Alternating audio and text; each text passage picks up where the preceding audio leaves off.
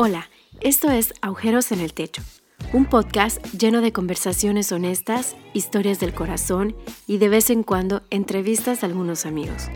Todo esto tiene la intención de sacarte una sonrisa y animarte en esta aventura llamada vida.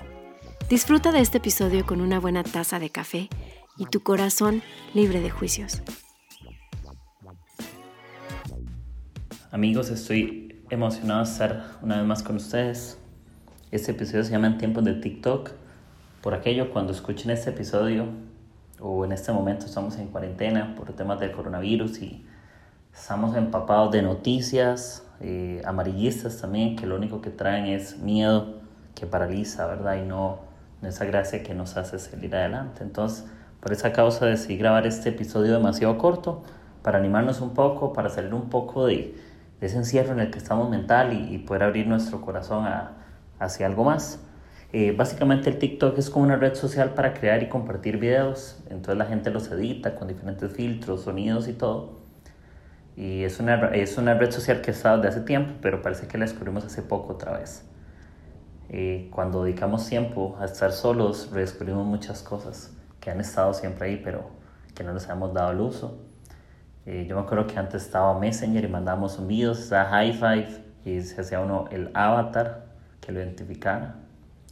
Eh, mensajes normales, no había emoji, no había WhatsApp y se mandaba uno como emoticones, una carita feliz con dos puntos y un paréntesis cerrado. Un beso eran dos puntos y un asterisco. Y estuvimos en esos tiempos.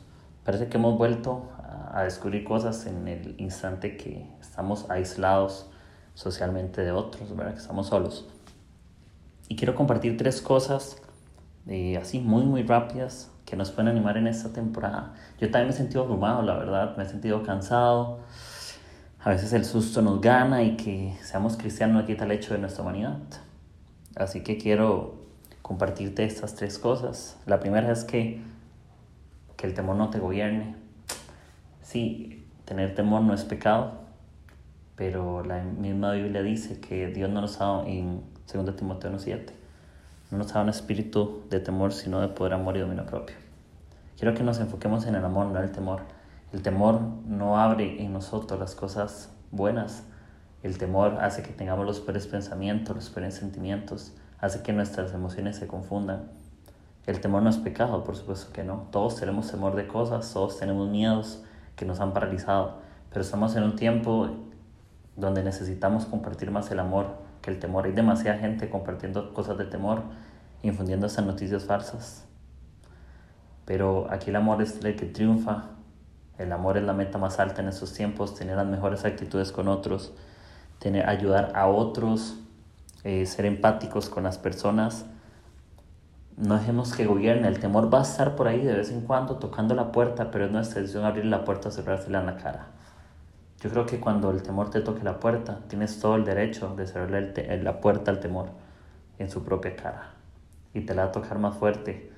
Pero cuando permites que el amor gobierne, el amor siempre te da más fuerza que el temor, donde vas a poder experimentar cosas diferentes. Y, siempre busquemos ese lugar, que el trono de nuestra alma, el amor, sea el que gobierne. El temor no produce nada bueno a nosotros, nunca, nunca. El temor nos hace tomar las decisiones más estúpidas y más tontas de la vida y nos hace dañar a las personas. Luego, el segundo punto es que el verdadero amor sana tus heridas. Un amor falso solo se te hace esconderte de la realidad. A veces decimos que confiamos en Dios, pero hay muchas heridas ahí que no han sido sanadas, porque la única forma de que tus heridas sean sanadas es cuando las descubres y no cuando las ocultas. Es como la historia de Jesús con el, con el paralítico, no con el, ay, ¿cómo se llama? Con el leproso. La historia de Jesús con el leproso. Llega un leproso eh, y le dice a Jesús, si quieres, sáname. Y Jesús le dice, si quiero, queda sano. Y quedó sano. ¿Qué pasa? Jesús sabe que tenía lepra porque es muy evidente. Pero aunque las cosas sean evidentes, hay que hablarlas, hay que decirlas, hay que buscarlas, hay que buscar esa ayuda.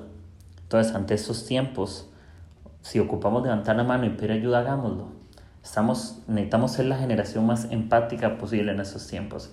Que este año y los años que vengan, 2020, estemos en un tiempo donde podemos ser sumamente empáticos, sumamente amorosos, sumamente enseñables. porque yo sí creo que el amor sana las heridas del corazón. Hay cosas que el corazón no ha sanado porque no ha descubierto el amor. Y nosotros somos ese canal de amor para que otros se encuentren con Jesús. Somos una voz de ánimo. Es nuestra tarea ser puentes y no muros. Es nuestra tarea tener un corazón diferente. Tengamos compasión en nosotros. Cuando Jesús ve las multitudes en necesidad, Él tuvo compasión, Él se sintió a compasión y la sentó y le dio a comer y usó personas. Nosotros somos partes de esa generación que puede ayudar a otros. Si no pensamos igual, no importa. Si no profesamos la misma fe, no importa. Si tenemos orientaciones sexuales que no compartimos, no importa. ¿Sí? Si somos diferente color, no importa. No importa. Creo que, que esas diferencias no valen la pena, pero hay algo que compartimos que es el amor. Y el amor cubre multitud de pecados, de errores. El amor sana las heridas de cualquier persona, de la persona más fría o caliente o tibia el amor sana tus heridas, pero un amor de verdad, un amor fingido, un amor de verdad. Y, lo digo ¿por qué? porque estamos en una situación difícil, donde de verdad ocupamos hablar, estamos usando redes sociales ahora, en Instagram estamos en live de, de conversaciones y estamos usando redes sociales y usémoslas para bien, que se ponga de moda, animar y compartir el amor de verdad. Dice Juan 16:33, en mí tengan paz que en, Él vamos a tener paz. Dice, aquí en el mundo tendremos muchas pruebas y tristezas en nueva atracción viviente, pero anímense porque yo vencí el mundo. Y, ese ánimo no solamente es el que Jesús nos da a nosotros, sino que nosotros le damos a los demás. Pero dice, pero ánimo, porque yo vencí el mundo. La gente no se da cuenta que Jesús venció el mundo hasta que lo vean a través de alguien. Hasta que nosotros seamos las manos y los pies de Jesús, no un Jesús religioso, no un Jesús antipático, no un, un Jesús que cree tener la razón. Aquí no estamos en luchas de tener la razón o no. No importa si yo no tengo la razón. Eso no es un tema de razón, es un tema de tener amor al prójimo. Y eso son los mandamientos para la vida. Y seamos o no cristianos, amar a la gente siempre saca lo mejor de la gente. El amor saca lo mejor. Y la envidia y el orgullo y todas esas cochinadas o luchas estúpidas dentro de nosotros no producen en otros las cosas buenas. No estamos compitiendo con nadie, estamos amando y el amor permite que otros ganen, porque no es una competencia y todos podemos a veces ser el número uno.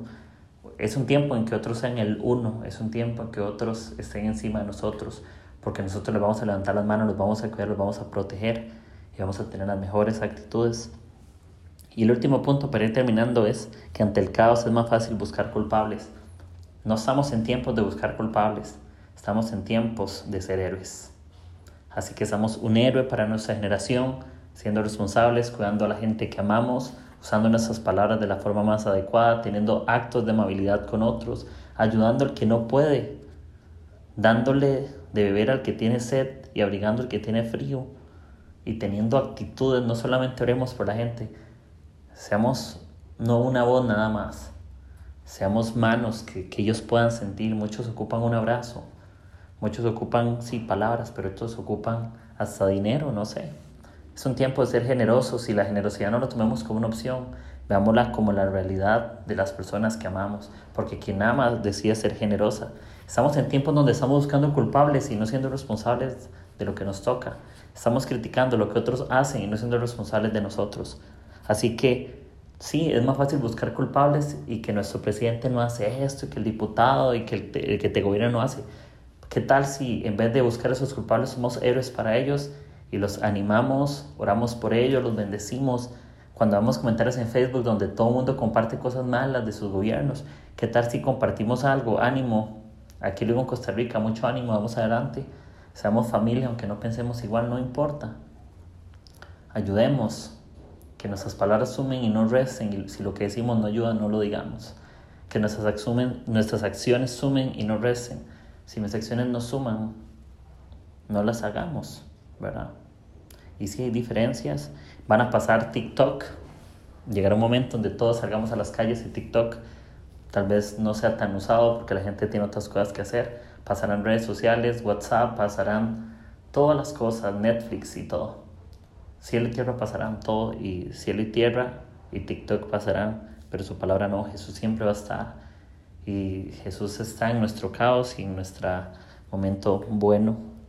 Así que es un tiempo de ser héroes que comparten el amor del cielo sin religiosidad.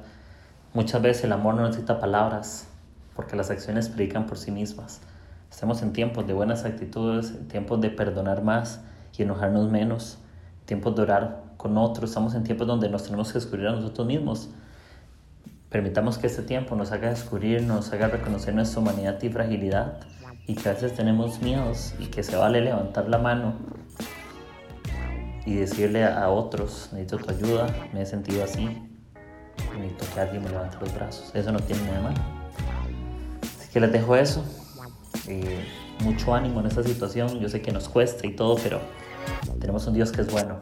Dios seguirá siendo Dios y el coronavirus no siempre seguirá siendo ese virus en este momento y las cosas van a mejorar. Tenemos confianza, cuidemos a quienes tengamos cerca, por favor, seamos responsables. Nuestra irresponsabilidad puede lastimar a alguien más. Así que no estamos buscando culpables, estamos siendo héroes. Así que gracias, ánimo, mega abrazo a todos que puedan disfrutar por esos tiempos y conocerse ustedes mismos, hablen con su familia, compartan, escríbanle a libros, invirtamos más en cosas positivas en vez de solo leer lo negativo. Así que, linda tarde, no sé qué lo estaré escuchando, pero no importa. Y les mando muchos abrazos a todos amigos.